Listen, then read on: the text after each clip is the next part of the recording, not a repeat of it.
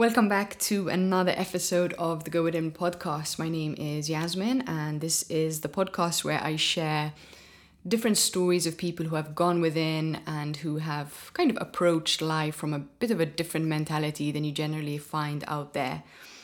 Before I introduce today's guest, John Mallia, who's a beautiful and talented soul, I just want to take a moment to mention the power behind the Go Within podcast, which is Sanya Eco Spa, which is my my labor of love, you can call it. It's uh, really the expression of my own go within journey. It is the the the fruit of all of the years I spent really going within and trying to find my own authentic self and what I really wanted to do in this world and even though we call Sanya a spa, it is so much more than just a spa. It's a place where you can heal, a place where you can learn, a place where you can go within.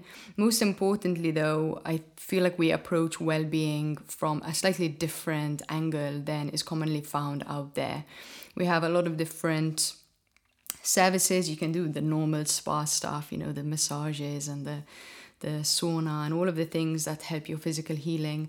But our real speciality is integrating all of that with a sense of the inner journey, getting to know yourself better. Because really, I believe that health starts from the inside out. And if we don't really improve our uh, relationship with ourselves, then physical, mental, and emotional well being are going to be quite hard to come by, no matter how many massages we take or how many healthy meals we eat. So, really, the go within journey is such a crucial part of living a happy, healthy, and fulfilled life. So, you know where to find us if you want more of that. You can visit our website or our Facebook page, or just contact me personally if you want a bit of guidance on where to start. Without any further ado, I'm going to introduce today's guest, John Mallia. John is a really, really beautiful person. I came across John many years ago when he performed um, for an event organized by an NGO called Get Up Stand Up, which was really my first creation, my first project that I ever worked on. And back all those years ago, even though I, I didn't know John at all, um, what struck me was his just desire wholehearted to get involved and be of service. And i always noted that. And um, ever since then i've just kept an eye on his projects and been been really touched by a lot of his work. You know shows like the Khachaturi which was one of his latest shows also the limestone cowboy. These were all creations which really struck me as really beautiful works of art and really had a depth behind them that is not um, that you don't find in every piece of artwork. So, what really inspired me to reach out to John and have him on the podcast was that he just launched a project called the Man Up Project, which we're going to reference a lot in this episode. The Man Up Project is essentially a space for men to come together and find themselves and, and get the support they need in a community um, I hope I'm not totally butchering that, but um, that's that's kind of how I took it, and it struck me because I obviously work in the self development sphere, and in many of these areas, um, it is a predominantly female um, participant list. Usually, there's a lot more women who are interested in going within in general, and I I've always felt inspired and touched when I met men who had gone within. We've had a few on this podcast, um, our beloved Carl, um, uh, Simon, and, and so many other men who, um, Luke, um, who have really reflected on who they are and and created a life more intentionally instead of just kind of flowing down the track that society or their environment set for them and this is always something that I aspired to see more of, more men going within. Um, because this idea that it's a feminine thing or that it's something you know that only women should be into is completely crazy um, and I can I I speak for myself but probably from a few other women too that actually seeing men really getting conscious and transforming their lives is extremely attractive and inspiring so to all the men out there listening, I think the Man Up Project is amazing, which is why I invited John here to tell us a little bit about why he started the project and dive a bit into his own journey because he does have an honesty uh, about what he's been through that actually got him to the point that he wanted to create this space. And I, I was very intrigued to hear that story too. So uh, the the flow of this podcast is a is a bit more energetic than than we usually have. And John brings his completely unique uh, style to the conversation. And personally I was very touched by it. So I'm really intrigued to see how you all enjoy this conversation. And as always if you have any comments I, I would love to hear from you even though people listening usually reach out to my guests more than me, but I would love to hear those comments and uh, yeah, also reach out to John if what he's doing inspires you in some way. Thank you for listening to that rather long intro. Here's my conversation with John. We can start if you want, yeah, and okay. we see how that goes. Yes, let's do it. Welcome. yeah, yeah, it's very much like. Uh, kind of like that first part of the, the, the of any interview you do is kind of always a bit awkward because there's, there's always like an, a formality a espoused to it like when i'm on television people go merhaba john and then i go uh, grazie i think i should say grazie now right grazie tali then no they'll go grazie tali stadina and then i go no I, See, I can't even I can't I can't even recount how that goes because that that part is just so. You're not the presenter. I'm so alien to like. Uh, formalities. That's always. It's funny that you say that because you seem very relaxed on camera. Yeah, yeah, yeah. No, generally I, I'm I'm quite relaxed. I just don't know. Like for example, my whole life I went to weddings not knowing I should take a gift. this is true. Like I've discovered that at the age of like 32 when my my wife and I now my wife like she's not actually my wife. I call her my wife. married that you realized. No, no, no. I, I didn't get. I didn't get. I didn't get. I didn't get married yet. I call her my wife. Like she's pretty much like I'm. I'm, I'm super invested in, and we have kids and have a house and we have, uh, you know, like a, like it's a deep bond. But uh, yeah, we are going to the wedding. She, I'm like, okay, let's go. She's like, uh, did you get a gift? I'm like, what gift? I have zero idea. Like I, I'm not very much dialed into to to protocol, and I always felt a bit like that. I always felt a bit like like I was lost. Like even being in in, in school, like everyone kind of was was dialed in and knew what was happening. I didn't. I was I was generally in my in my own world, and then um, I'd emerge out of the world with a I don't know with a song or a drawing, and then uh, kind of like just get everyone involved into my world or not, and then just feel perfectly alien and misfit and whatever. So I don't know where my story starts, man. It's been a it's been a weird. Maybe maybe we can been, start from the end to be honest, because I mean yeah, I love what you do. I think Khachaturi okay. is fantastic. Um, you your Maltese is truly beautiful and inspiring. Um, but what really captured me to say like I want to sit down and have a chat with you was your Man Up project. Okay, cool. And that's basically because I have been on my own journey of transformation from you know being very addicted to drugs, being very addicted to smoking weed. You know, it was a daily habit for me for many many years, and I kind of got to the point in my life where I said, "The woman up," right? Yeah, like I had yeah, to, sure. um, I had to find myself, and that was not an easy journey, right? There's a lot of things yeah. you have to struggle through, a lot of things you have to let go, a lot of habits and addictions that you kind of have to uh, let go along the way, and I am in this world of self development, spirituality, meditation, and so on. And it's predominantly women. Let's be honest. Yeah, hundred percent. It's like 70 80 percent women, and yeah. all of the women always say like that men need this, right? Yeah, yeah. It's kind of ironic, by the way, because the best place for men to go is where there's 70 80% women. Women. But anyway. Yes, the success rate is going to be amazing, yes. guys. Come on. But they still feel like, I think, super intimidated by the yeah, I used to feel that when I used to go to Pilates. I know Pilates is amazing for me, but I suck at Pilates. I'm like, I'm a guy who's done like a lot of powerlifting and, and, and did some boxing, do some jujitsu and stuff like that. So it's very, like it feeds very much into kind of like the masculine side of me. But then when I go, I, have done Pilates with my wife, who's much better at Pilates than me. To be fair, like fifty-year-old um, housewives and school teachers were better at me than Pilates, and it's quite embarrassing. it's like I can't hold this. And Pilates like relatively more men as well than something like yoga or meditation or you know these kind of things. So I don't think I, no, I did, I did I did Kundalini yoga for a time. I've experimented a lot, a lot, um, uh, and and and and I accredit meditation for most of my um, improvements, most of my successes. I think I think meditation has been the bedrock for me to be able to um, look at thoughts for what they are. You know, like my, as I said, you know, my, my mind is um, prone to kind of throw up a bunch of crazy ideas and uh, when you're a youth, when you're an adolescent and you don't know any better, you think that that idea is the idea that you should pursue, but really perhaps it's not. um, uh, but it could still be an interesting idea that you that could, could inform you in some measure and or maybe it's like a pedestal that you can build the other idea on and so forth.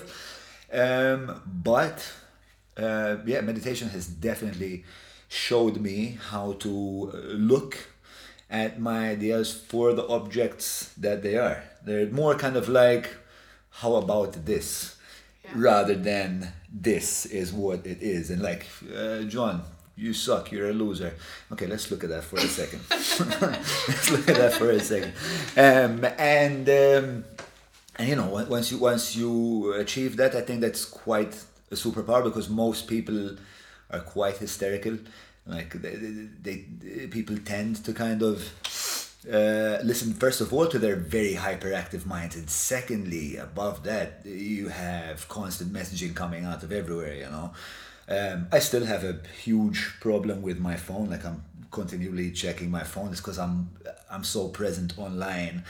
Um, I'm sometimes I'm a bit paranoid about you know like a uh, the the, the, Facebook equivalent of a, a Twitter storm coming my way, and it does sometimes. I mean, I put a post out two days ago about fathers and people lost lost their bananas, you know, and then you want to assuage that, so then you kind of get. Uh, like neurotically involved in that kind of stuff. Um, but yeah, me- meditation. Like I'm, I'm, uh, I'm the uh, Bible thumping equivalent of like uh, Sam Harris. You know, like like like I will Bible thump Sam Harris down people's throat. Like I will open conversations with my friends. They'll go, "Hey, John, this how about we go out Friday?" I'm like, "Have you listened to some fucking Sam Harris today?" Um, and then we can have the conversation. Yeah. So uh, if anyone's listening, I'm gonna plug the Waking Up uh, app by Sam Harris. It's phenomenal things it will do to your life. Um, same as uh, you know things that, that me and you spoke about.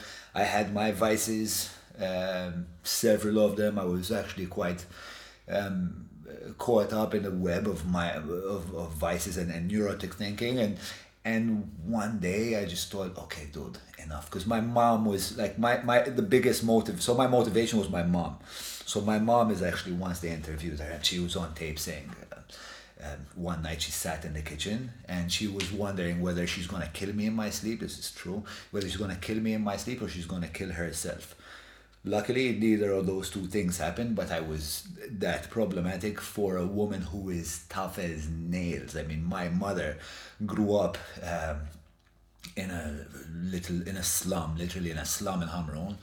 It wasn't until she was married that she slept on a bed, right? So her parents were sleeping on a bed. Dad was an alcoholic and whatever, you know. Um, and she was like 10 years old. Dad used to used to uh, drink away the wage, and she would need to go to the grocery store and literally beg for for milk. And so my mom's tough you know she's hard and and and she's on top of that you know she made something out of her life anyway. She at 40 she went back she went not back to university she went back to education went to university became a social worker founded things like fade at Dar es that's all my mother is doing. And people respect her greatly because she was uh, uh, it's very emotional for me because she was very empathic and she was very strong at the same time which is what I hope to achieve, you know, at least before I die, you know. um, I think that's like, you know, I just want to highlight on that because I also had this kind of point in my life where I realized that I wanted to strive for things like that, right? Like more compassionate, more empathetic, and instead of striving for better car, better job, better mm-hmm. material mm-hmm. things, there was this kind of point in my life where I was like, I want to actually be a better person. And I think this is why I was touched by your Man Up project because it seemed like you're trying to create a space for people to actually create these inner skills and look at life through a different way. And I think Yeah. it's something that's so needed in our society because we're just brainwashed with this outer, outer, all the time, outer Yeah, yeah, stuff. And, and that's why I just think what, what you're doing is great. Um, Well, uh, first of all, thank you for thinking what I'm doing is great. It's always uh, nice to be kind of uh, acknowledged, especially by, by persons like you that are in the field, that are very active in the field, that have been very active in the field. Um, the, the, the, the, the Man Up project is uh, it's a contemplation because uh, aside from the Man Up project, I do other kind of uh, projects such as Kashaturi, as, as you well know.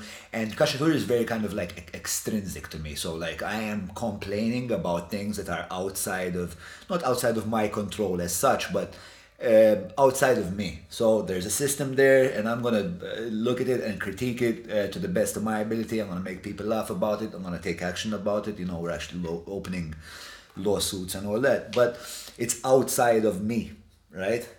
But the smallest particle to my society is the individual, right? So we need to, before or maybe at the same time, uh, kind of create better individuals that are building blocks to the edifice that is our society.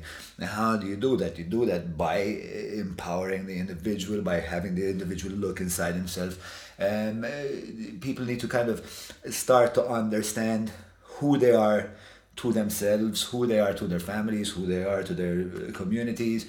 And there's so much gratification from that. It's like insane how amazing it is to serve other people. I mean, uh, you know, I, I there there is nothing I am prouder than uh, you know like raising my kids. Um, like my two days ago, my daughter went to sleep at like. Um, 9 p.m. and she didn't eat. She was looking like a bit. She was looking a bit unwell. And and my daughter likes to eat, so my daughter not eating before she went to bed is a, a, a, a complete anomaly. I was um, waiting like Armageddon to strike at 3 a.m. And at four, she wakes up. She's like, "Pa, apple fruit." Meaning she wants an apple. Like yes, yes, I will give. I am now. I now have a reason for my existence. I will stand up. I will make this the best apple fruit. Would you like me to wash it? Would you like uh, uh, honey with? Oh, just give me the apple. and I was, uh, and, and it just gives you so much uh, purpose to, set, to, to to help and serve other people. And I've done this kind of work. I've done three years of voluntary in prison. I've done three years of voluntary in uh, residential care homes. Um, I used to work uh, I think for two or three years with uh, with uh, underage migrants, and uh, being of a shoulder, a support, a brother, uh, um, someone to kind of be a, a reference point, someone to cry with, someone to go for a walk with, um, someone that is informing you of your identity. So, for example, in prison, what we used to do and in schools. So so my two favorite project projects that were similar to Man Up that kind of led to to me starting Man Up with with Matthew Bartolo. Um, the precursors were so the thinking was firstly Kashaturi is important and we're critiquing this, but that's not that's hardly enough, right? The second was my personal journey, which we can get to uh, later on, and the third was that I had done a number of artistic voluntary projects um, in prison, and I did a, a, a, one in schools as well. I think we repeated that like two or three or four times. It was like under, I think that was El Premio al President. I think that was. I don't remember. As I said, like me and protocols. I don't know why who sent me there, but I was there. I turned up.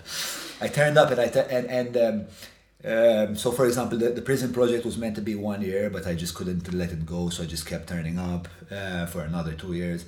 And basically, what it was was I had read like one sentence in a book by Noah Yuval Harari, *Sapiens*, right? Yes. A phenomenal book, big book, um, and the, the, the, the sentence was something about. Um, um, the development of language as a mirror to the mind, right? And I thought, oh, that's a really profound idea, you know. So, so that's how, that's how I can get to look at um, what's going on in my mind if I if I can project that onto either like a beat or a piece of paper or and I, and I think I heard not I think I'm sure I heard Emma Hogg when she came here, and she was talking about her uh, advent into poetry.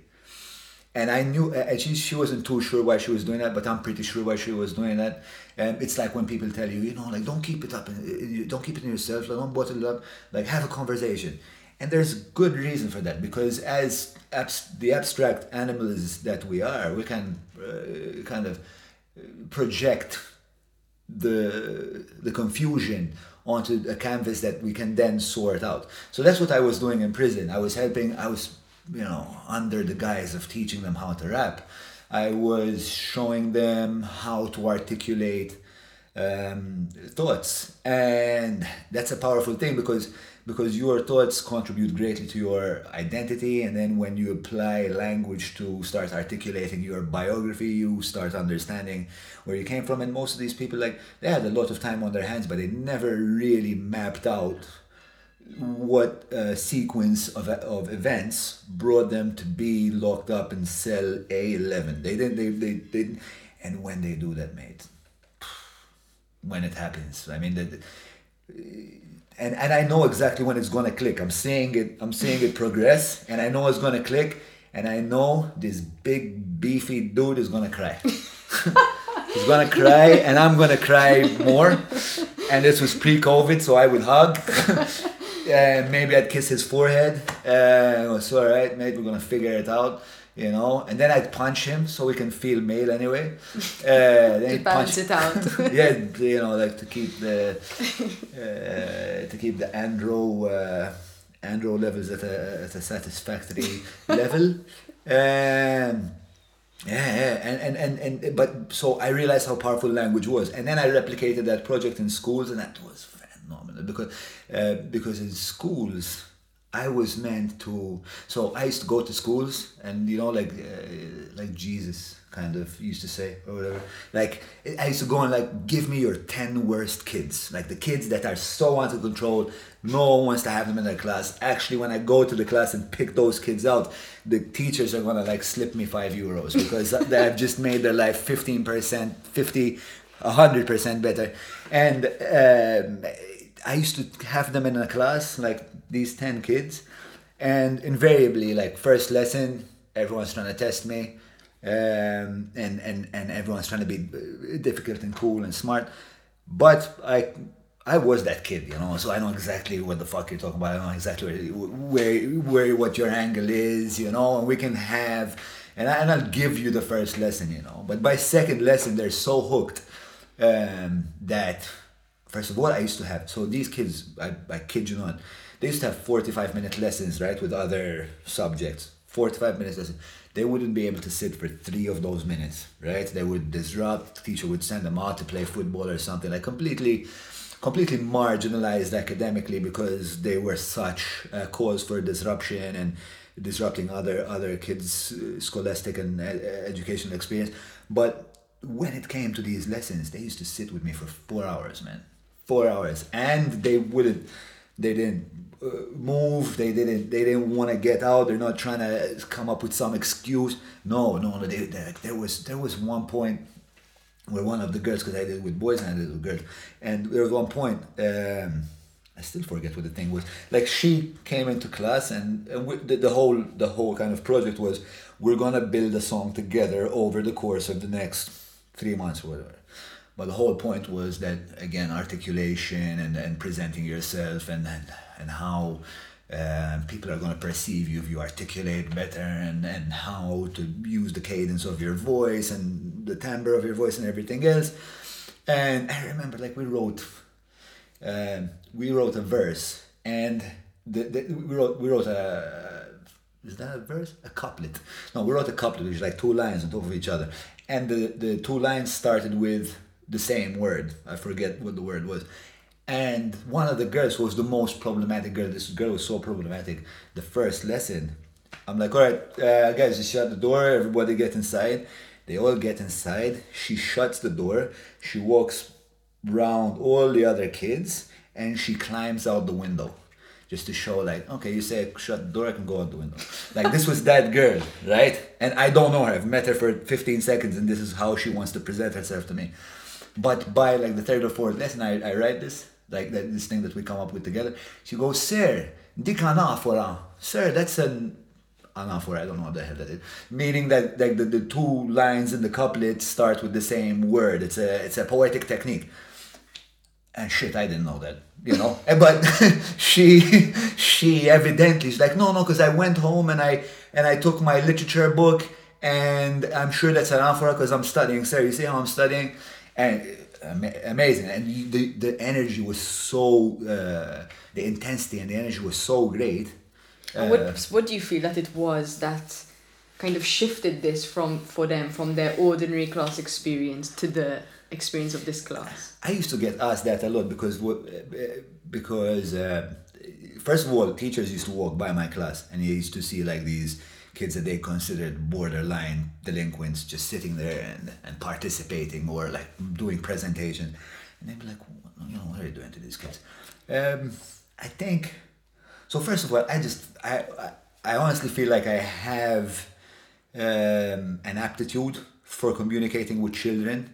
I think there's an element of me that is very childlike in the sense that I'm very interested by very many ideas and very like in one small protraction of time i could be interested in six ideas that's my adhd as well um, which was another thing that like they discovered I had at 22. So like, you can imagine my my scholastic um, adventures were well misadventures were were, were somewhat uh, somewhat problematic. Um, so and and since I was that kid, I know what pisses you off, and what pisses you off is a number of things. So one is you're you tend to be kind of more enamored with the idea of chaos than order, and school is entirely kind of a rigid, scheduled, uh, orderly thing, which is yeah. I mean, you have to have these systems in place in life you do. But when you take a kid who has very little life experience and understands very little about himself and understands very little about these dynamics and you just throw him in there and say okay this is now you are sitting at that desk and you're gonna stand up and we're gonna say the sign of the cross. It's just like infuriating you know? And um, there's that. Um, and then and then and then there's also like a level of sincerity that um, I think I afforded them that was different from what the other uh, teachers did. Obviously, I think the other teachers were like a bit of a a great big panic to finish the syllabus, right? Um, I knew that I just wanted to make them or afford them some insight into them making themselves better versions of themselves by the time I'm done. But I knew that I could do that only if I don't impose too much order on them, and only if I show them who I really am. And uh, perhaps today, you know, the first 30 minutes, let's go play basketball, and then um, we'll say, well, I don't know, uh, we'll, we'll, tell each other a couple of jokes, and then we'll, we'll, we'll start, no worries. Um, yeah, I'd love to intense. just, like, I think it's really interesting this idea of chaos and order because we're always living somewhere between the two. And um, in a way yes you're a kid we all have different backgrounds. Some have backgrounds which have a lot more pain and cause a child to feel a lot more chaotic than other children do. And at the same time we don't have any skills we're not taught any skills to make sense of that chaos and deal with it in a in a good way and express yourself. And i love the way you have this kind of perspective of like how do we present ourselves? How do we express ourselves? Because i mean in my background in yoga and healing and meditation all of this it is the first step is really just that awareness of who you are and what you're feeling. And next step is express that um, in a in a safe way. And i think you're doing that kind of intuitively through your rap and creating space where actually they can find out and, and make peace really with, with what they're feeling, which can be pretty scary for even for adults. Yeah, yeah, but it's uh, there, there, there, I guess there's a sales component to that. So the, the, the, the payoff for that is you becoming the cool kid at school that raps. yeah, fuck it, you know, I'll, I'll, I'll, I'll expose myself a bit, I guess. Uh, and there's a great payoff in, in, in understanding who you are. And remember, in prison, so just to digress back to that project, uh, that that that's a type of person that has seen uh, some like the peripheries of pain. That seldom are people exposed to that extremity, right? Um, so at a point, even though um, they're very boiled up and hardened, that's a that that that hardness. The price tag for that hardness is a lot of pain. So the moment someone comes along and says, you know, I might have something for that pain, and we can try it if you want. Um, and again, if it's someone that's sincere, if it's someone that, um,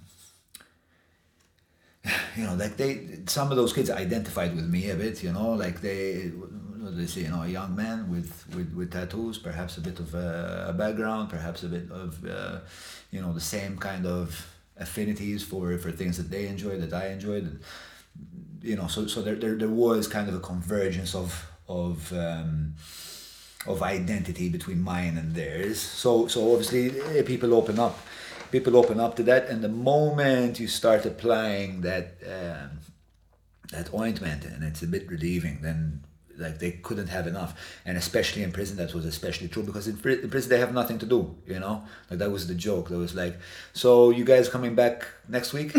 Like, fuck off. Um, but i'm really curious. I'd really love to just ask you like how did you get this skill?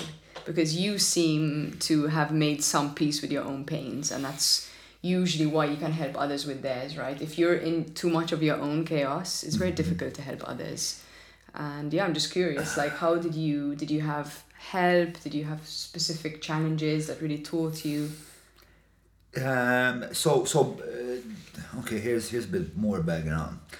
So i was raised in a single uh, single family home. My mother was kind of uh, the mother and father to me.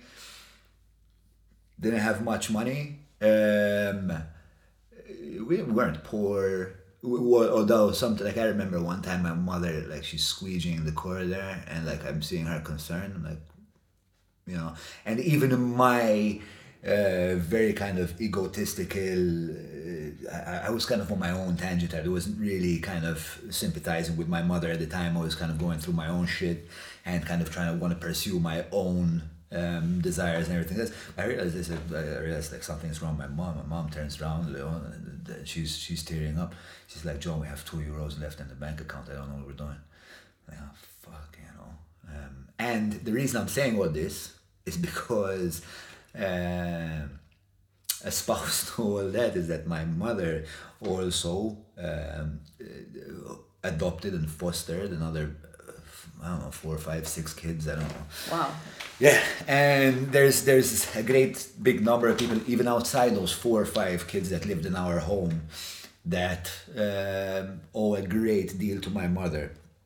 Like, there's so many people out there that will tell you like Francis Mallia either changed my life or saved my life or you know got me out of a real bad situation because she's a badass man. I, like I remember I remember her coming home and telling me you know like I like like today there was this guy you know like he was telling me that he's gonna he's gonna kill me i'm like uh, mom like that's not good you know it's like i'm like who is it and it's like this notable gangster that i know like if i say his name now like oh my god him and he's like, I don't, I don't give a shit. I'm not. He's not gonna touch his daughter again.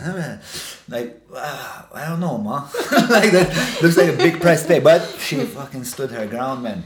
Um, so I was always um, I was always exposed to. First of all, I've never had a thing that was mine. Um, you know, one day I have a bed, next day I don't have a bed. It's someone else's bed. I don't have it. Like I have, I had a T-shirt, and another three kids had a T-shirt. We never had. I never felt like I had any property, right? So I always had this. Uh, what I used to call I used to call it communalism right? It's like communism, but on a smaller scale. So everyone in in that house is um, it was a, quite a big house, um, and everyone used to like partake in the house, and everyone used to kind of help in the house. I, to be honest, if I look back, we didn't help quite enough. You know, like if my kids had to behave in the way that I behaved, there'd be some serious consequences. You know, there's no way I'm tolerating that. Hope my kids don't listen to this podcast and go, but pa.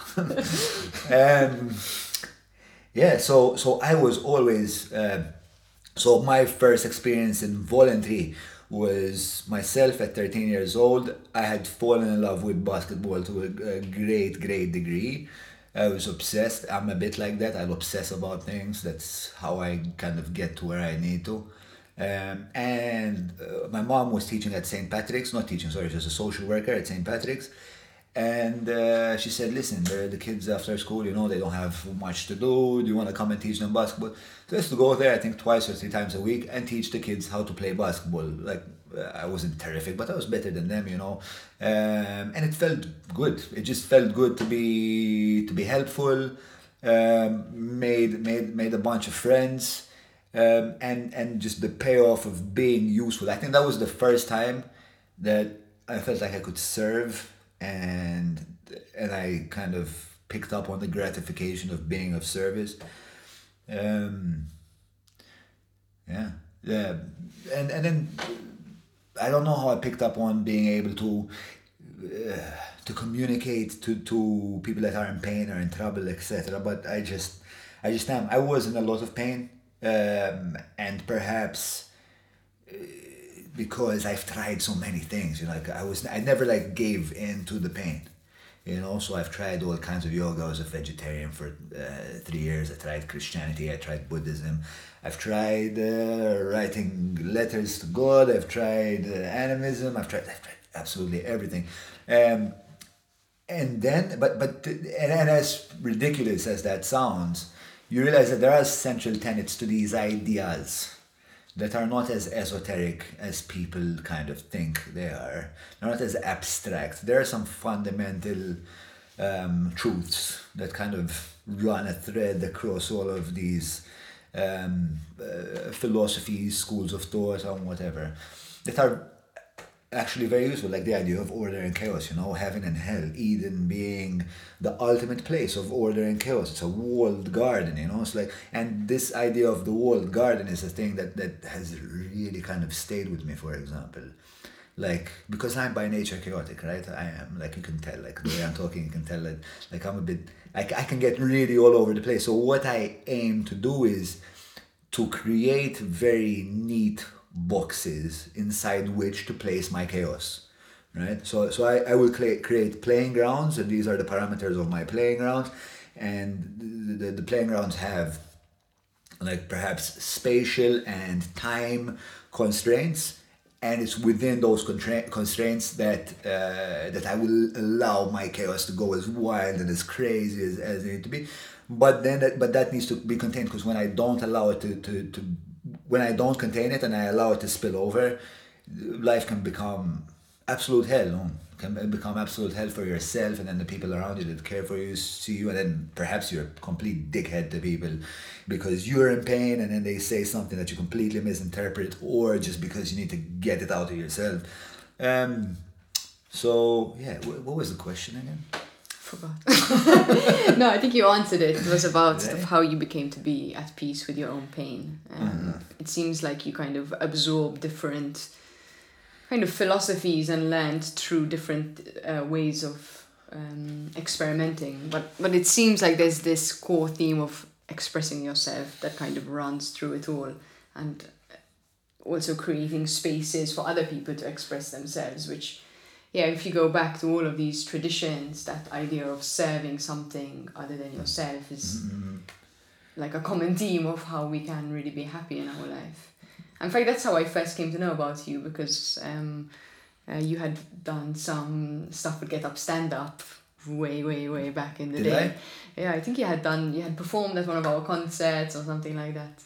Um, and I Get Up Stand Up was the, it was an NGO Yes, we were sort of Wasn't the Marsa Open Center? We were doing we were doing a lot of different stuff. Uh, but okay. we did we, we used to teach English there, and but we used to do these like jamming for change, and we had these music concerts where we'd bring um, like local artists and immigrant artists together to make these concerts. And I, I remember you were someone that we had reached out to, and you were super happy to be involved and to help. And I think I'd love to just like touch upon the parallel between kind of the things you do with Cacciaturi and the things you do on an individual level because there is a parallel, For right? sure, yeah. Like we have this society which you know is ripe for critique and we've, we've we've created this system which is creating a lot of destruction on individual people's lives but at the same time that system is created by us as individuals Yeah. it is a product of us Yeah, um, and so you know all of these things that you're trying to bring in to people with this project it is the lack of those that has created the system right? The lack of compassion the lack of people being able to take ownership of their pain the lack of being able to find themselves the lack of kind of being able to break down that narcissistic it's all about me mentality which which has Mhm. created you know a lot of the things that you critique. Um, so yeah I, do, I don't know if you have any thoughts. Like it's not even really a question. It's just Do like there is this? Um, I it's really a uh, wow. It's a really co- complicated uh, idea. So. Um, uh, firstly, so yesterday, okay, this brings me back to, to, to yesterday. I was having a conversation with a, a friend of mine, a, a professor at the university, and he, and um, we were talking about activism. We had a, a quite a fairly deep conversation about activism and what I think is wrong with um, activism here in Malta, right? I think, I think first of all, and this is something that I try to at least um, achieve in Kashal. I don't know if I do, but I try. Sorry, excuse me, apologies. No problem. Um, we can edit that part now. yeah. No, or not. Uh, it's all good oh, it's fine to be human on the podcast Ah, I feel so vindicated right now. Um, so eh, the, the, the way I on even though I'm kind of like uh, burrowing through people and ideas sometimes, I try to be as empathic as possible. Right, so I, I I try to throw stuff in there where I say, hey, listen, bro, I know you fucked up. You fuck, we all fuck up. We all fuck up. It's cool, but you know, now give us the money back. For example, about Facebook. You know, like I understand. You saw the money there. The Facebook was there. One plus one, money plus Facebook. Me being popular. Yeah, it's it's it's the perfectly uh, understandable proposition that you took advantage of. But now that we know, we all make mistakes. God knows I've made mistakes. I'll, I'll you know, I'll, I'll even underscore it by saying my my own personal experience is like a life replete with terrible decisions. You know, and you made one of them, and that's fine. But now let's let's fix it. So, and I think. Um, activism Malta sometimes tends to be a bit too sanctimonious. Where like we put ourselves on a pedestal uh, and just kind of like you know throw throw whatever rocks downwards or whatever you want to say. But the, but but there's there's a, a lack of, of humanity in it, right?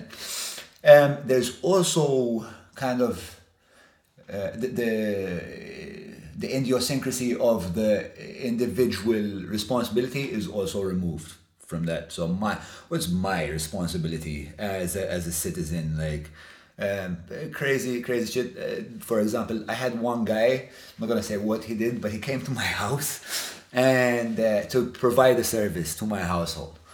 And he said, "Oh shit, you're the guy from Kashitor. I love your shows. Amazing. Compli alalom. Like you know, keep giving them hell, motherfucker. blah, blah." Like he was, he went nuts. He went nuts. Like and he wouldn't stop talking. I'm trying to write Kashaturi, and this guy is next to me. And I live in a 70 square meter flat at the moment. I couldn't get away from this guy, but this guy was evidently like a big fan because of the political activism. Two days in, he finishes what he needs to finish at my house. Um, I'm not at home. He goes to my wife and he says, "Isma, din għamlu tu." I'm like, dude, like you, you, what the fuck?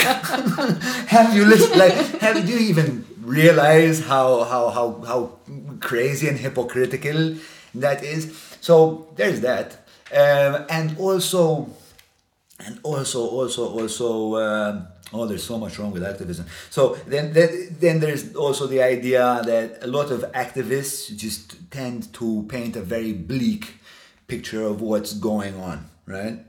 And there, it, and it is it's fairly bleak. It's fairly it's uh, fairly sometimes it feels insurmountable and impossible and everything else. Um, but there's two ideas there that, that we need to kind of look into. One is that uh, you know in in the moments of adversities that's when we shine the best right? It's like uh, you- can't like, like the, the the darker it is the brighter the candle will shine or you know some some confucian thing that i've completely fucked up there. But uh, but that, but that's true you know the, the it, it's when you are under like duress that's when you will like really pull out who you are and what you can be and you can achieve your potential. Um, but we don't talk about that. Like we just talk about how how terrible the situation is and i'm tired of this shit and and and and we don't offer and we don't tell people but yeah this is a terrible system but you have agency. You're strong. You're you're really you have so much potential in yourself. You're a dynamo for change. Did you know that? Like if you stop whining and figure out like four or five ways in which you could start living a better life in the sense of being of a better father like like some of these people are complaining about you know they come they complain to me about uh, I don't know some new development whatever and then they're like you want to come sniff a line of coke? I'm like oh take care of the coke first and then like once you're off the coke and and you know like and, and oh and then you have a hooker there and your wife's at home but fantastic. Yeah let's talk about the fucking development then shall we? Um, then, then once you start kind of fixing those things then you can move on you can move on to other things. But the, the, the point is that you are um, you're an agent for change and, and, and it doesn't even need to be big change it just needs to be uh, uh, better in the way that you treat yourself treat others you know be more sincere be, interact better i'm sure you're gonna fuck up but come on um, It feels to me, I. I, I mean, I love everything and totally agree with everything that you're saying. And I think this is, I feel like we were that before. Like, I feel like as a small island, we had this more like community resilience where there was more togetherness in ages gone past. Maybe that's just an idealistic maybe fairy that's a tale. nostalgic Um, it could be, um, but I think also it's not in the sense like in some way I've money has read- replaced. But I've recently read uh, only the first few pages, and and and the the militancia people are gonna. Uh, the, the, the, if anyone from the militancia circle is Yeah. gonna hear me now, they'll be like, "Shut the fuck up, Jada." What you talking about? But I did read the very first few pages of uh, Ulied in-Nanna Venut fl-Amerika, which is basically this uh, this novel about. Uh, the, the, so the, the guy writing it felt like if he was around today, he'd be writing Kashaturi, right? So he's looking at these. Uh, he's look. This is this was written, I think. Uh, I think like turn of the century, like eighteen ninety something, Wow, right? okay. And he's still looking at people like being completely um, uh, short-sighted, completely self-gratifying, completely insular.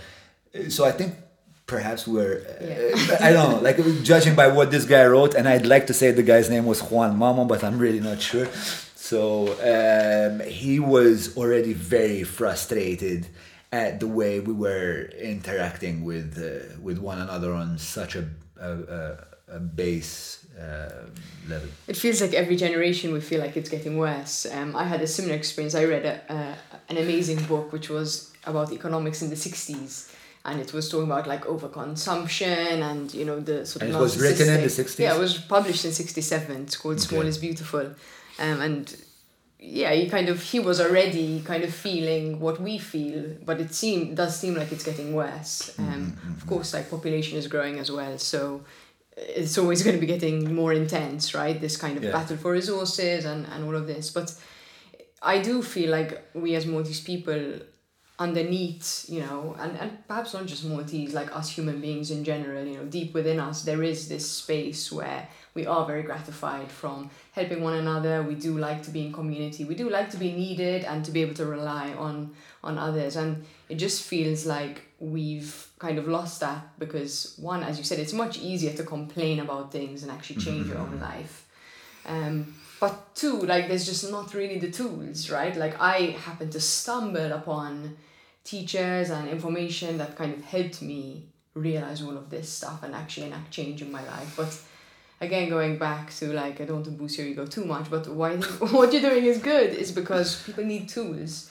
Like Yeah. without tools, we can't really expect them to change without showing them the steps to take that change. So um, I have about four or five ideas that I want to espouse to what you just said. So first of all, eh, are things getting worse? Um, objectively, they're not. Right? Objectively, um, we it's never been safer to be alive. Like you're much more likely to commit suicide than you are to, to be killed violently. This is a novelty. You're far more likely to you know uh, die of obesity, obesity, obesity than you are of starvation. Um, you're far less likely to die of infection than you were you know like a hundred years ago. So invariably, like. I think out of all subjective experiences, pain is the realest. It's the one you can't ex- uh, uh, escape, right? And if we as a society have succeeded in um, quelling that pain for a, always a greater uh, portion of humanity, then we are winning. We are actually. I need to we are- stop you there though, because like Okay. pain, right? Like just because you live longer doesn't Mm. mean that you have less pain. And just because you're dying of obesity as opposed to starvation doesn't necessarily mean you have less pain, right? It, it feels like our emotional and psychological pain has now transcended physical pain. But in many ways, physical pain is almost easier to bear than em- emotional and, and mental. So when you say the emotional pain, like like the suicide thing right like why do people want to kill themselves because they're desperately unhappy and they're in so much emotional mental pain that they would rather kill themselves I don't know what I don't know the statistic for if if people are actually suiciding more than they they did. Is that it's is that a- definitely i mean yuval noah harari says this in his book right? Like what you just quoted that more people kill themselves now they're not killed by violence. Yeah, terrorism but, but, crime but, but uh, does that also equate to people are now killing themselves more than they did a hundred years, or You were they already like killing? have actually increased They have and they increased. Mm. they increased big time when smartphones first hit um, like university level Oh, wow. students um, the suicide rates went up like ridiculous amounts Okay. especially for girls. Um, Um, so yeah, I mean that's really interesting for me. Um, so I'm going to have to reevaluate my position on that. So no, seriously, I, and I'm I'm grateful for that. Um, like a guy, guy yesterday. I think this is why I'm very fascinated, you know, about the, the mental and emotional pain and how people manage to transcend that and, and how people have this growth mindset because I, I feel that when you have this mindset, pain is a lot more manageable when there's a purpose to it, when you feel like this pain is taking you somewhere. Then it's more more manageable than. So- so, that uh, chaos of no purpose. Again, to go back to Harari, um, and this is me, com- like I'm by no measure, like I, I have a, uh, I graduated form five, that's about it. Um, but kind of like what, what Harari try, tries to say at some point is like, from an evolutionary standpoint, man was originally like somewhere in the middle of the food chain, right? And that's a very um, anxiety provoking place to be because you can't there's nowhere safe for you to sleep there's nowhere safe for you to be your kids might get eaten by a cheetah you know in the morning and it's it's it's it's very you- you're always completely on edge right? But then somehow because we kind of transcend biological evolution through uh, projecting abstract ideas and then manifesting them into the real world and we create things like like we've we've honed things like fire and and and, and so forth we we ascended the, the the animal hierarchy. Now we stand at the top, but embedded in us is an is an endocrine system that was hewn for being in the middle of the food chain. Right, we're not the lion like the lion, a lion who was like kind of always acclimated to being at the top, like sleeps twenty two hours a day, twenty two hours a day, sleeps, uh, wakes up, has sex, uh, eats, goes back to sleep for twenty two hours fantastic. Like he's not like us, you know. Like we have all this power, but we're also very kind of edgy, and we're and that's a scary thing to be. Like if you're very powerful, the last thing you want is for that person to be anxious, right? And I think we kind of take that out on one another. Now the reason I, I'm I'm trying to kind of save my ass on the we're now better than we were, let's say, 100 years ago argument. The reason I'm bringing this into the kind of the, the melee is that perhaps because uh, you know the, the, neurotransmitters in our brain and and and because there's so much um, adrenaline and cortisol like flowing through our body is that even when there is nothing for us to be concerned about there's this like sense of impending doom and i get that and and it's understandable because we like one of the greatest things humanity has managed to do is understand that there is a future, right? That's we and we trade, we sacrifice a bit of today for tomorrow, and that's how we build these great uh, systems and cities and whatever. Animals don't do that. But when you do that, the logical consequence of that is that oh shit, one day I'm gonna die, right? There's an end to this fucking game. So that is very kind of that that that that that weighs heavy on you. Like I fall asleep like with my face on the laptop every day or with my face in a book every day just so I can for sure avoid that thought creeping into my head and not letting me sleep, you know, till 5 a.m. Um, I was just telling my wife now before I left, you know, like like sometimes you're in love with your wife on kind of like a a regular median, you know, like because it's you're running a household, you kind of get used to it, but you you know you love her. And then there's moments where like the, the, the love just like peaks through the clouds, and you're just like, my God, I'm so lucky. I have this beautiful woman. She gave me these two amazing children, and you're overjoyed. But then when it goes too high, the next thing is like, and one day she's gonna die and you're not gonna have her any longer and oh god jesus christ you know like and that's what we have to live with. So in a sense the adversity perhaps like the immediate urgent adversity of things like war you know you don't have an existential crisis or you know while you're while you're fighting you know you don't have an existential crisis when you're in gang warfare you don't have you know you're not afforded the time for that um, so perhaps once we've now kind of um, uh, pandered, catered for those needs, like we've elevated past the first rung of Maslow's hierarchy. Now we're in this whole new place, and we're like, ah, how do I feel like I belong? Ah, they didn't like my picture. Only five likes on my picture. I'm nobody cares about me anymore. And then I'm gonna die. and then I'm gonna die. Um, and that's a, a crazy proposition to have. And i think how we try to mitigate that like i say for myself uh, for example i just recently taken up brazilian jiu-jitsu. Again along with sam harris i'm gonna plug brazilian jiu-jitsu in great many ways. I think it's amazing. I go to this club called can i say the name of the club? Please, please. okay I, the name is arete jiu-jitsu run by these two amazing twins called uh, thomas and dave. Um, and uh, like you go in there and at the end of the session you fight right? Um, there, there's not trauma like it's not like boxing so there's no like like you, you don't you're not gonna get concussed or anything like that but you do what's called a roll. And from the outside it does like when you look at it you're like oh let's see yeah no problem. At the point the guy just like put his knee on my uh, on my ribs and i just and I just, I just went fuck off, like totally uncalled for, you know, because it's part. But it was so much pain. But then I was addicted to it. Then you're addicted, and it feels like eh, eh, it sounds crazy, but it's cool because you every time you go on the mat with someone that's better than you, he's gonna beat you every time, right? There's no like maybe I'll beat him this. No, it's never gonna happen. If he's better than you, he's gonna win every time, and it just feels like drowning on land right? Anything you do is there's nothing you can do to stop the sense of drowning. But being putting your body so close to a state of crisis, or perhaps not so close, but within a state of crisis, everything else just dissolves, man.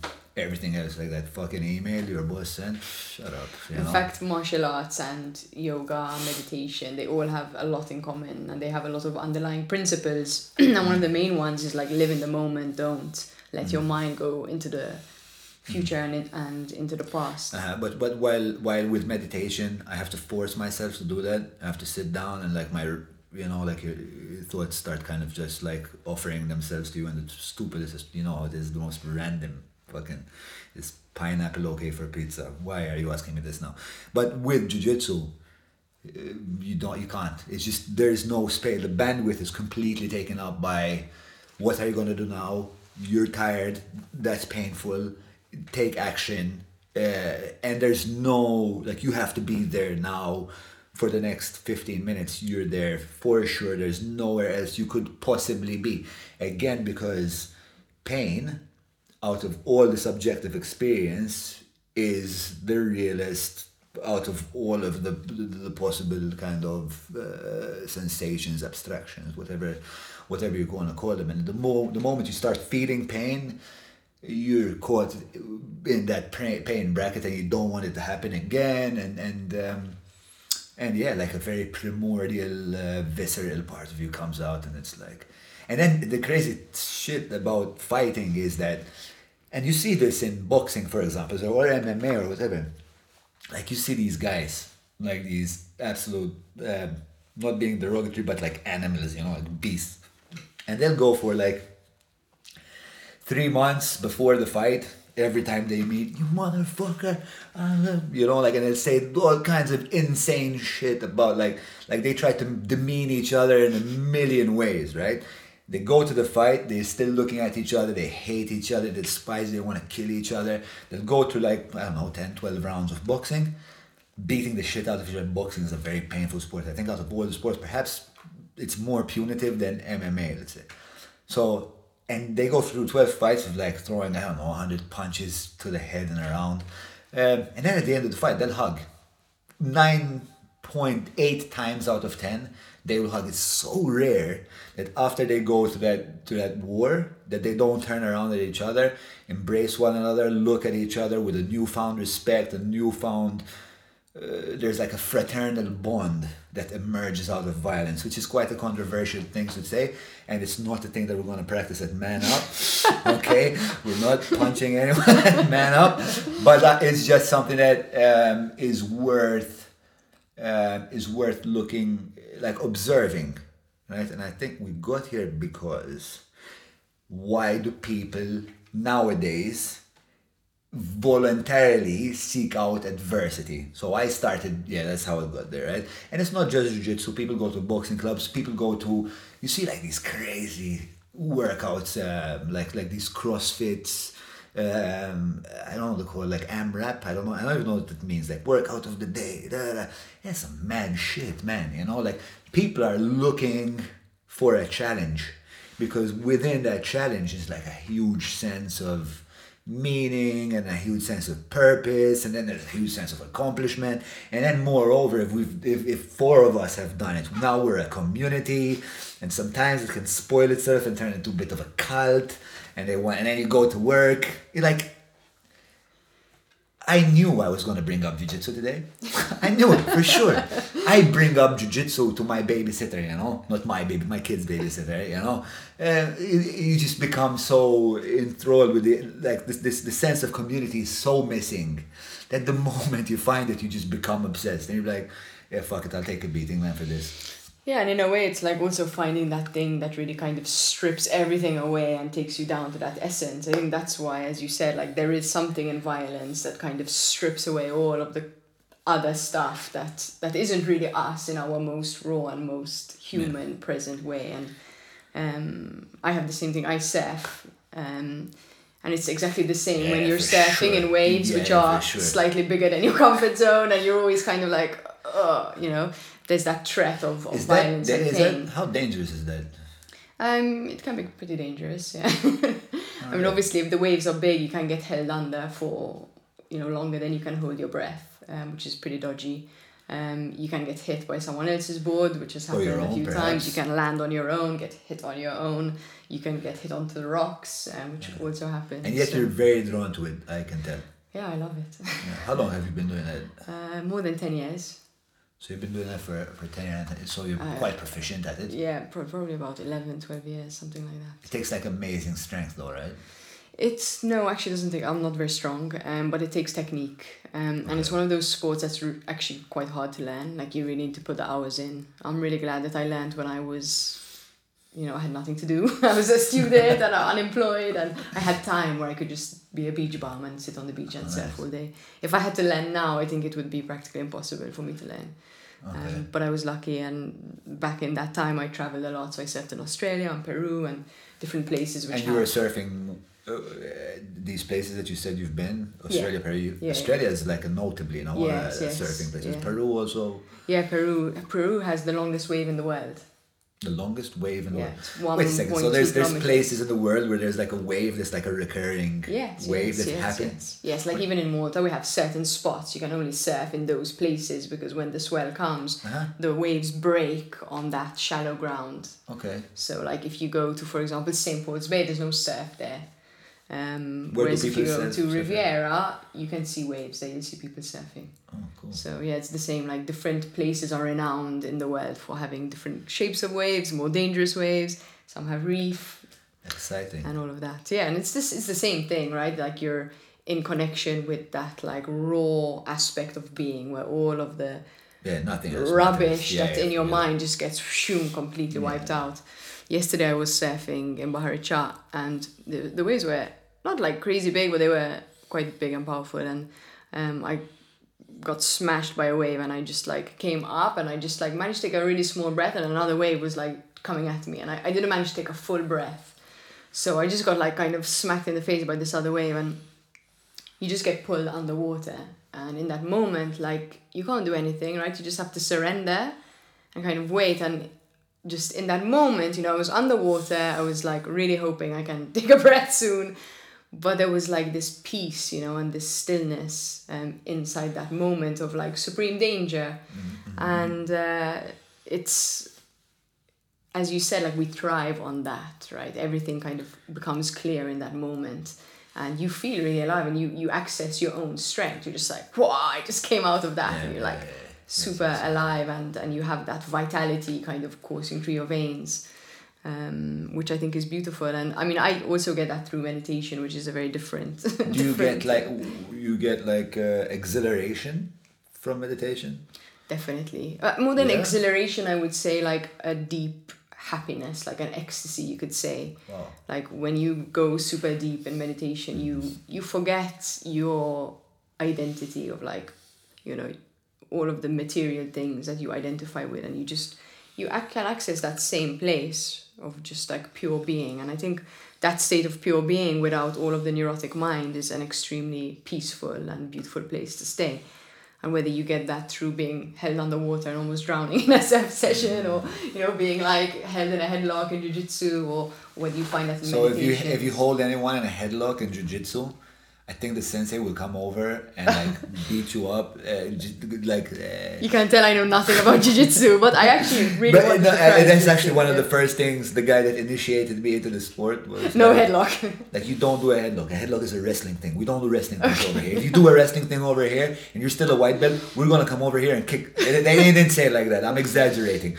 but uh, yeah, yeah, no headlocks. Good to um, funnily enough, I think um, I signed up for a jiu-jitsu course because I, I I hear a lot of people talking about jiu-jitsu and I'm a big fan of Joe Rogan's podcast um, and he talks about jiu-jitsu a lot on there. Ten points for you. That's Um, twenty. Surfing and Joe Rogan. Okay, you're winning. Thanks, thanks. um, uh, and I was like, oh, I want to try this because again, like martial arts, um, and I have a meditation teacher, um, and he's very into martial arts as well, and he said you should totally try it. Um, so yeah, good to know that I, I won't try any headlocks on my Yeah. first session. I go there. You're not gonna get to try anything in your know, first session. um, so apparently, for the first year, all you all you should try and or you should uh, be trying to do is survive. Yeah. Right. You're trying to get not killed. Okay. Good to know. Uh, You're you're you're making me feel really enthusiastic about this. No, the way you survive it. No, it's a lot of fun. It's a lot of fun. It's Yeah. also like that thing, and I think this is again um, something cool about Man Up is that idea of self mastery, Mm-hmm. right? Like with something like jiu-jitsu or something like surfing, you have to have that student's mindset, and you have to apply yourself in a kind of devotional way to master your craft. Mm-hmm. And I think that's something also that we need to need to have in our lives as human beings. Um, and I have like a real pet peeve about Netflix, you know, because I feel like we are wasting our lives getting addicted to these series and playing out our biggest potential through other characters. And I think this is something that is really needed in life that we aspire to become better at a physical practice as well. And that is a metaphor as well for a lot of things we have to learn on an interior level as well. so the Netflix thing. Here we go with the Netflix thing. So uh, you perhaps you know, perhaps you don't. Um, one of the things I was doing before I was doing Cacciatori, and I still do, um, is I, I do screenwriting. Right. Um, I wrote a film uh, called Limestone Cowboy. I I work with. I also work with um, the commission responsible for persons with disability, and we made one very short film together and we're doing we're shooting another one in December. So it's like a project where I teach screenwriting um, to persons with disability, and then we go off and we do our own kind of little comedy film. The next one coming out is like so politically incorrect. I could even like I don't know how the country is gonna deal with it. Uh, but but the thing is the thing about the project is like this is what the people even saying like the people with disability is a bit weird because it's a terrible grouping in the sense that like they're so different to one another and the arguments we had like one of the longest arguments we had like like a workshop stopping argument we had was one guy was like came in like on his wheelchair like pissed off. It's like you know what they said on television? They said handicapped and it's like what the fuck do they think? Like, like this is not the '60s, you know. And then the other woman, like, who limps in on her crutches, and she's all, you know, physically mangled and whatever, and she's like, so fucking what? Like they say handicapped. I don't care. It's like, what do you mean? I don't care.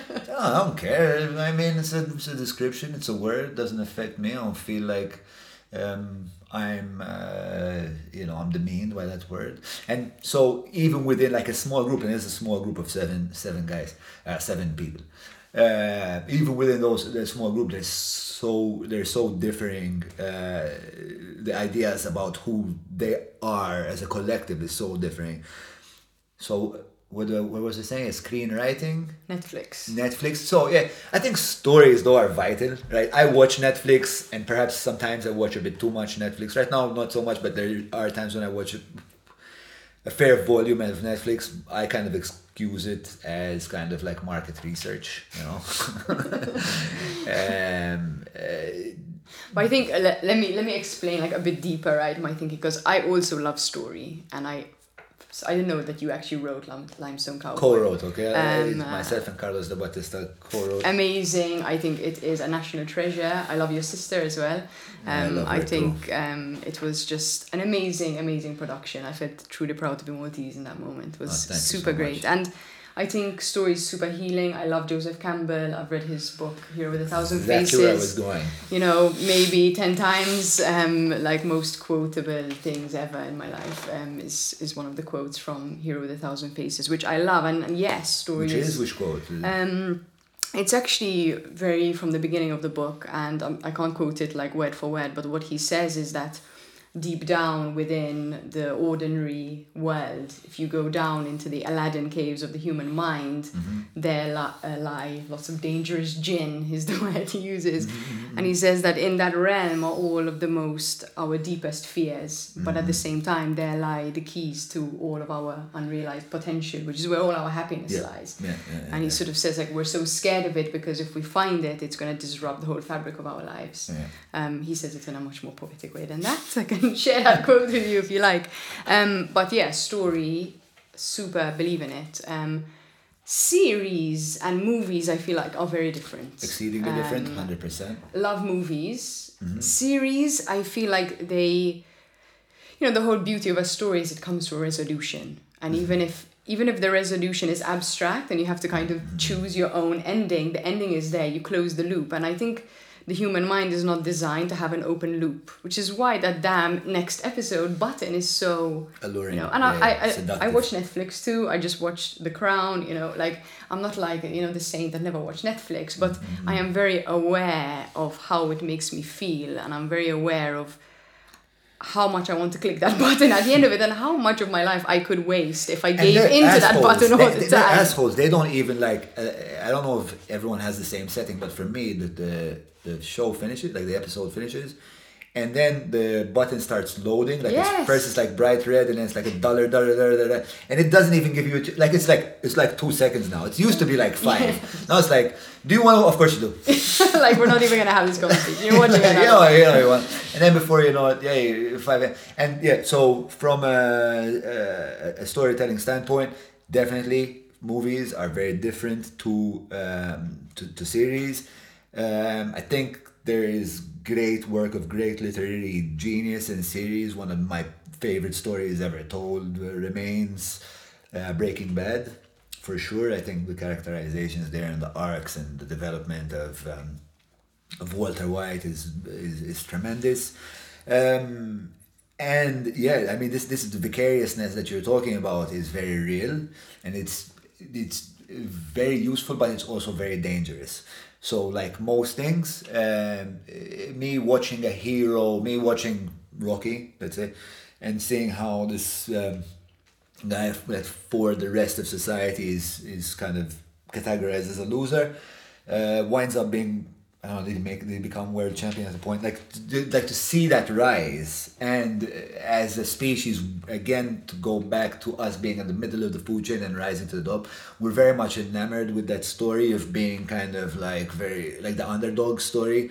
It's everywhere you know karate kid braveheart It's the hero's journey, the hero's Like, journey every entire- story is since the beginning of time, yeah. and I think I think uh, so. I think there's a an evolutionary reason as to why we're so attuned to that. It's because that's the rise of the human, um, and uh, but that and that that can be good. So that can uh, you can see yourself through the, the hero and and you know kind of in a very base banal way you say oh if he did it then perhaps i could do it. You know and we all had idols uh, when we were kids and like my idol was was hulk hogan and uh, and, and he wanted to you know fight for justice and he'd be in trouble and andre the giant would be beating the shit out of him and then he'd succeed anyway.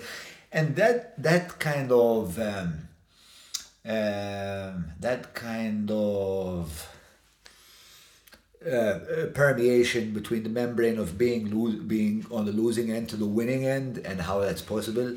I think it's important to give that to your to your children. I think it's important it's important that they internalize that. Um, but yeah, I can see how, how, how series can be a problem. It's also like the story can inspire you to go and live your own story, or it can be a substitute for living your own story. Yeah, that's- and I think that is the that is where we Yeah, are yeah, yeah. in society at the moment. Like that, it's becoming a substitute. Yeah, yeah. Um, you know, birth rates are going down because people prefer to watch Netflix and have sex. You know, that's kind of problematic. you Yeah, know, yeah, like yeah. where that's the point, right? To which we're substituting real life for someone else's life, and I think yeah, that's that's Yeah, presumably pornographic content is going up, and and pro- pro- possibly people watching pornography I and mean- vicariously having sex with uh, with the screen rather than their girlfriends is Yeah, I mean that's a whole other topic. uh, possibly going on. that I actually had a really interesting chat on this podcast with, with, with a friend of mine who's very passionate about this. Um, but yeah, you know, it all comes down to like how can we live our own story, and um, Uh, yes, movies can really really inspire that. Um, I hope you're gonna show your kids Star Wars. That's one of my favorites. I'm actually. Don't don't tell me not Star Wars. Oh my god, that's it, John. Podcast is over. This podcast Um, over. Delete, delete this shit right now. But have you watched them properly? Because I I was never them. a fan. I watched. I watched two two of them. But the thing is that, that Did by you the watch time, them in the correct order and all of that? like the first one that was produced was the first one I watched. Yes, yeah. okay. Uh, but the thing was that I had been in so many writers' rooms Mm-hmm. where people went, uh, okay, so like what happened in Star Wars, right? in the second act, I'm like, uh, haven't seen Star Wars. Give me another movie. and everyone would look at me like this Seriously. motherfucking infidel, you know. Um, Dude, though, if you're a uh, screenwriter, Yes, yeah, yeah, this is really. Yeah, but I had heard about it so much that by the time and like about two or three years in, I was like, ah, fuck, I'll go watch this. Um, but I, basically knew the plot and I knew exactly why things were happening, and and uh, basically it's uh, it's it's it's Campbell's work Yeah. mapped out into space. It's like the most accurate reflection of the hero's journey in a movie. Yeah, I think that's why people are, are so obsessed with it. Like there's there's that like cult like obsession with Star Wars. Um, yeah, personally, I'm a, I'm a big fan. But I, I only watched um, Star Wars and Lord of the Rings after I read The Hero's Journey.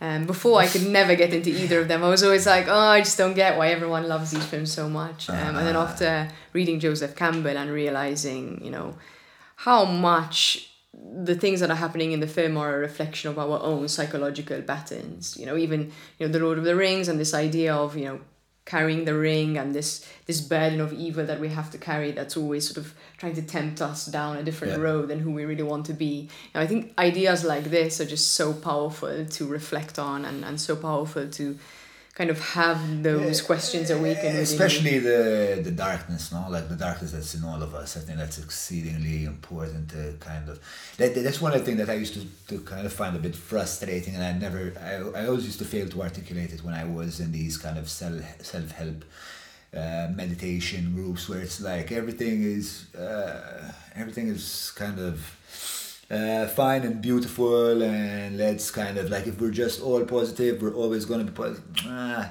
and, I, and there was something like in, in- instinctively that i wasn't buying into that narrative but i couldn't like put my finger on it and i tried to buy into it and i tried to tell myself and then and for a while like i came back like i was a, a terrible wreck as i explained earlier in the beginning and then i I had like all all these kind of like I had the motivation of kind of being a good person to so my mom could stop thinking of her son as such a fucking disappointment. And uh, the first so the first thing I did was like I took up like pacing meditation. There was one day in my life where my life changed. I remember this day. Like there was one day I was like all right guy enough of this fucking shit. Spent the day meditating. Had never meditated in my life. And my life literally just like flipped. And then it, then it kind of like um, it just opened the door into something that I had no idea was possible about me.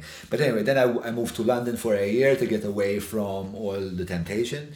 Um, and and and I was like uh, I came back home like people didn't recognize me. I'd lost like maybe ten kilos. I was vegetarian.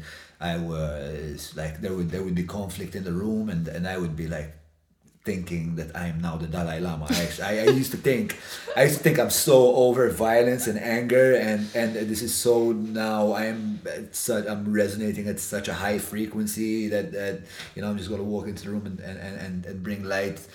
To, to all my disciples and and I and I and I, I went to to my sister's office and I used to like kind of like preach to people about you know you don't need to have conflict in life and life doesn't you need you, and you do the thing. And then at a point my sister was like uh, john we need a writer for the show? Would you come and write? And i was like i didn't really want to do it because i was just enjoying going to Buskett in the morning meditating then walking around like aimlessly. So uh, and i was like vibing. I was like really in a good space. I used to wake up 3 a.m and like i can't wait for sunset yeah, for, for sunrise like that was the highlight of my day. I was like really happy. And then i went to work with my sister which is a very highly highly intense high octane situation. And um, i thought that i could just carry my benevolence into this office environment. And by like the third week i literally ripped a door off the hinges literally literally ripped the door off the hinges um, uh, because I was I, I just I, I was gonna I was I was gonna pummel someone.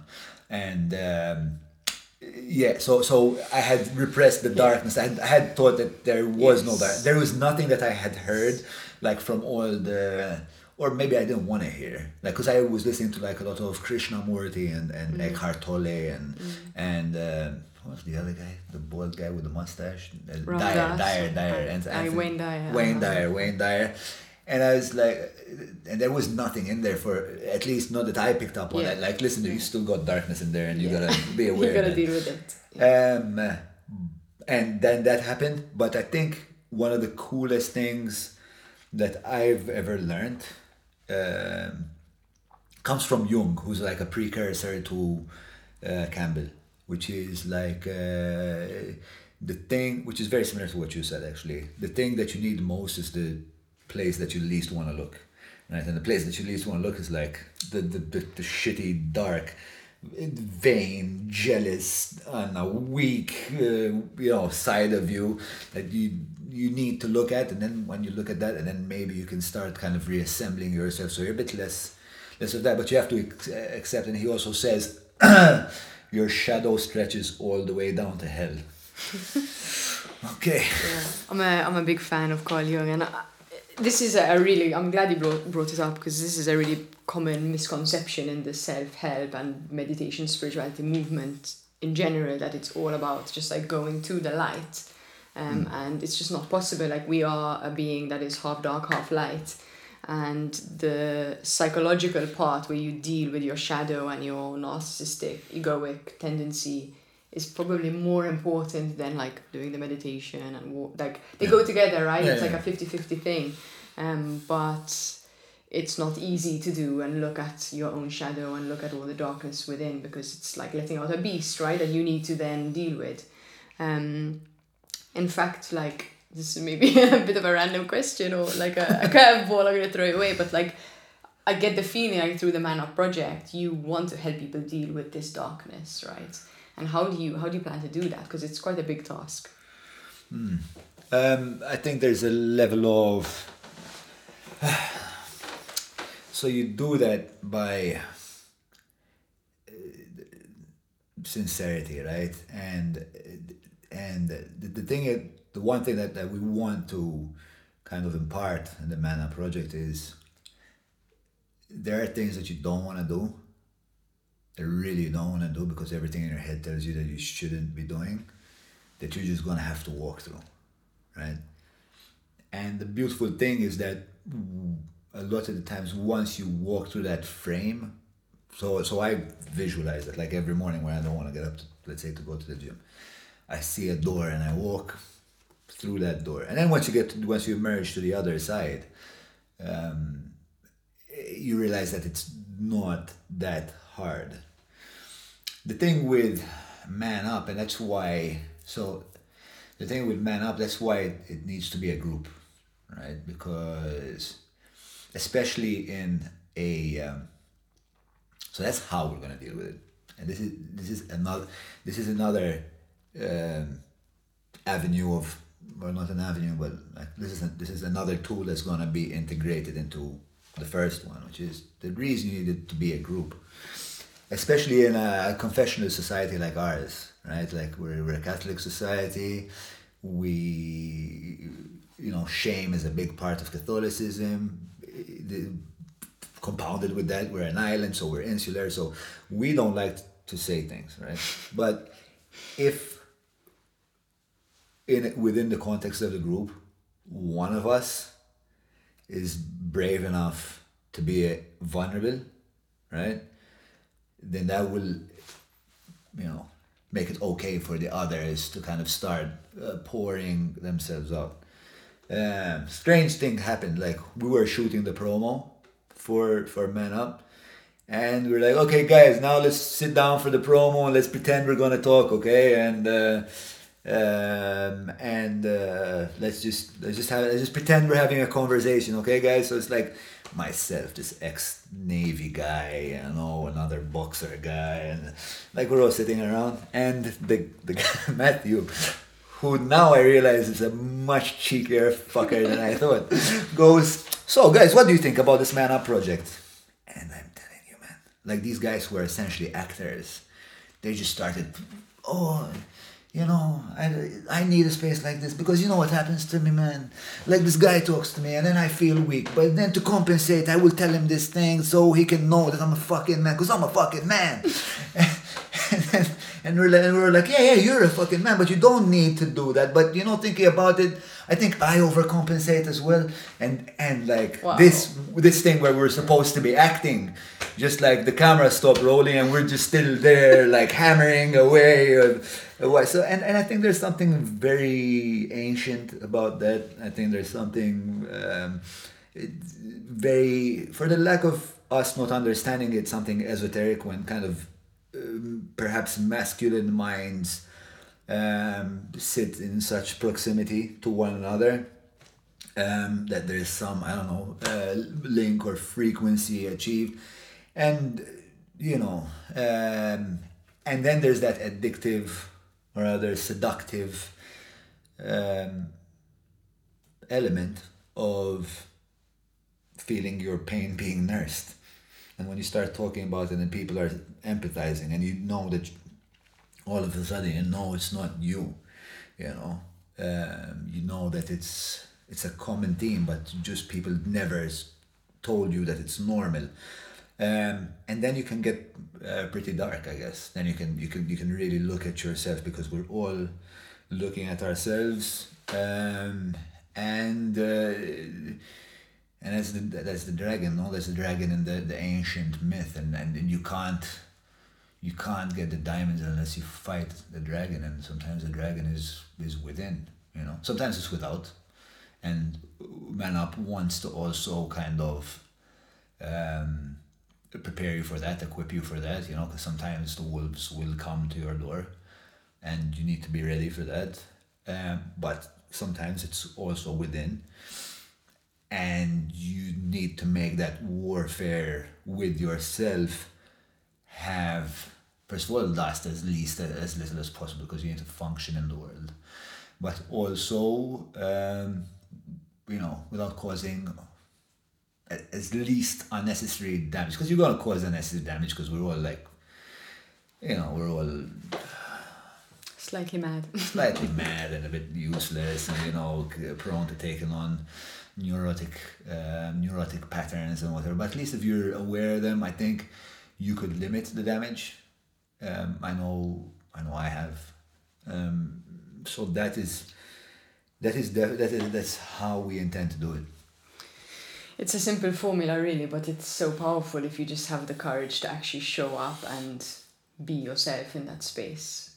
Yeah yeah showing that, that, that showing up thing is a big is a big thing that I say. So I used to be so what I, so one thing I used to do as a kid that, that really held me back was pretend that I've just so okay so I turn up but I when I turn up, I don't state what my goal is, right? So I because I why, why why would I state my goal? Because that means if I don't get the goal, then I'm a failure, right? Um, so it, in order to kind of assuage that from happening, you don't say what it is. Um, I don't know why I'm going here, but yeah, but it's basically like jump off the cliff is another thing I completely tell myself, you know, all the time. It's like uh, like when you messaged me, I think it was yesterday, no? You messaged? A couple of days ago. A couple yeah. of days, was like, uh, guys saying uh, she has a podcast, you don't know if you're gonna suck or not. Yeah, whatever, yeah, let's do it. Yes, let's do it. Fuck it. you know? And uh, and it's the same like like I try to approach it I try to approach things as much as possible as I can because there isn't a much better teacher than failure. There really isn't. And once you understand that once you harness that um, you're pretty fucking unstoppable because a lot of the time is just you getting in your own way because you don't want to tell yourself you don't look at into the mirror and think you're a failure but you you failed but you're not a failure. You failed and this it feels terrible. And that terrible you, you should take that terrible like i had i was in a situation with a friend of mine and we were doing a business deal the business deal went fucking tits up disaster and he rolled a joint and, and started smoking. I was like, no, no, no, dude, you're ruining it. You're ruining the moment. You're ruining. let's sit with with the pain. It's like you're fucking nuts. I'm like, no, no. You know this terrible thing you're feeling. That is gonna remind you not to be a complete fucking half-ass, you know, businessman next time you're in a negotiation because you're gonna call back to that moment where we're sitting here feeling like two complete, you know, losers and you're not gonna act in the in the world in the way that you did, so you don't get here. So put that joint out. Let's, let's smear this thing. Uh, uh, that's that's that's a whole other rabbit hole we could uh, go down, we which is how we how we distract our pain with uh, drugs, alcohol, and other other things. But um, I think it's it's time to close the loop of this story. Uh, okay. it's been like an hour and a half, really. Has it? Okay. Yeah, pretty much. Um, I'd love to just like close up with like what would you say to a guy that's listening to this and is like, oh, some of this is making sense. Maybe I want to go to Man Up. Okay, uh, I'm really uh, not great at, at pitching, but, but I really believe. But I I I I, I so believe in this, you know. Um, I'm just so naturally motivated to um, watch people succeed. This has been this has been who I am, you know, like from when I was in hip hop and and there was this this guy Lopez was also in the video and like he turned up at a he turned up at a a jamming night that I used to do. And he rapped two lines was okay but then he like completely froze and started stammering. But I saw on his face like this guy really wanted to be a good rapper. I didn't know him. So I, he came off stage and he's like just sat in the corner like trembling almost. And I sat with him and I said uh, said, said you know good job, man. Good, good, good job for trying. He's like, no, no, my God, man. Like he, because he wanted it so bad. The fact that he went up there and and and underperformed in a great way, and uh, perhaps people were laughing or whatever, you know, because the world of hip hop is not the most kind of clement um, environment. Um, and I just felt so uh, compelled by this guy's passion and his pain, and but, but they told him, bro, I don't know but I'm gonna drive you home and and I, we drove. I drove him home, and on the way there, like I, I heard his story, and I and uh, and we stayed in touch from there, and we actually wound up making a uh, an album together. And today he's his own artist, and he's ama- an amazing, an amazing artist, and he's gonna win Malta's Got Talent. So if you're watching, vote for love it. If you're listening, sorry. Um, but it's that's always been like I, I don't know. I get high off the idea of, of, of being helpful, and the thing is that um, if you're if you if you're listening and, and you're in in pain or you're confused or you you simply just don't know what you want like just life feels a bit meaningless. And and perhaps you're turning into a bit of a, a nihilist and you're just um, you know, aflame with, with, with existential pain. The thing is that there's there's really things you can do, and they're not that difficult to uh, to do, but you, you do need kind of a strategy around them. Now, the, the, the lucky part is that there's going to be four guys there, um, all of whom have very interesting life stories um, you know, there's um, people that are that are uh, are counselors, people that were in the in the navy, and um, there's myself, and we're gonna help you like kind of skip all the bullshit, you know, and kind of like help you not get lost and kind of help you um, apply the things that work, and we will let you know why they work, right? And how they work and and and how to, to compound them together together to stack them up. So you become pretty much you, you become pretty much unstoppable. Of course like that's not taking into consideration things that are outside of your control. Like you're not going to become you know some you're not going to run into a firefight but you're gonna wake up every morning feeling slightly better about yourself. And it's that um, incremental pursuit for amelioration that one ought to be after. And I just can't wait for people to come around and, and, and be be part of this community and uh, and and to be honest, like there's also like a lot of learning that I'm gonna do from this for sure, which is really exciting. Like a, a guy three days ago put something up on Facebook and he uh, he, he criticized it like and, and not even like an intellectual like just like this is bullshit. And that, that was like literally what he said like this is bullshit. And I'm like why? And we had this whole conversation. And then at the end of the, the, the interaction he said uh, don't think I don't follow you like kind of like I still follow you just because I don't agree with you. I'm like listen dude like if I wanted yes men like this is not what I would be saying you know? Like what I want is to learn from the people that I interact with because I'm very well aware that I know what I know is very, very, very, very limited. So the more I can interact with people and the more they can teach me from their life experience. So man up is like a, a big part of man up is also the fact that I've always wanted to, to there to be a community like that. um, of, of of men. Um, not that I have anything against like these weekend yoga retreats, but I just don't feel like I, you know, uh, I just don't feel like I'm the market.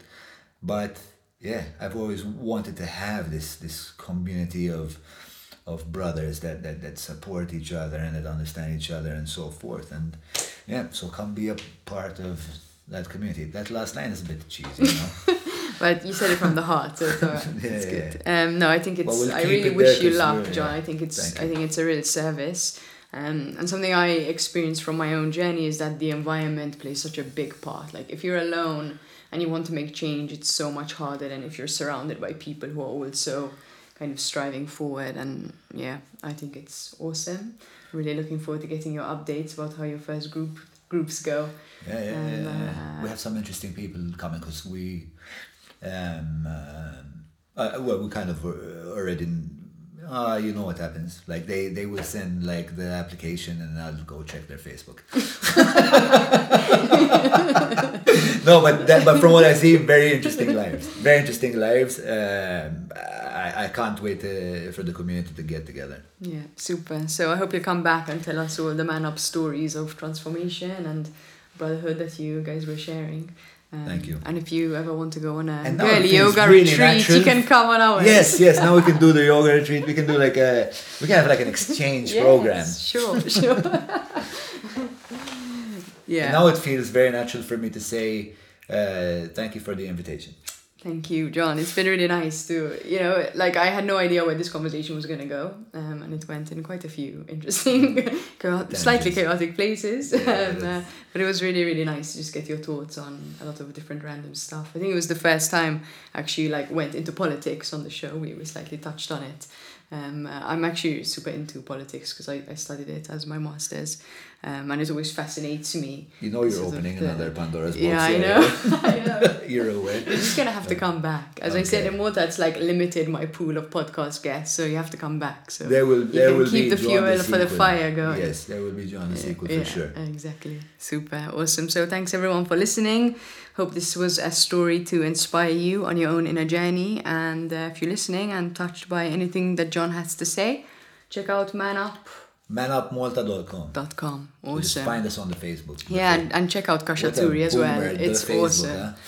yeah, um, uh, yeah. Just follow John. Find him on Facebook, and you'll see all of his awesome projects. Thanks, Thanks so John. Much. Thanks for having me. Amazing.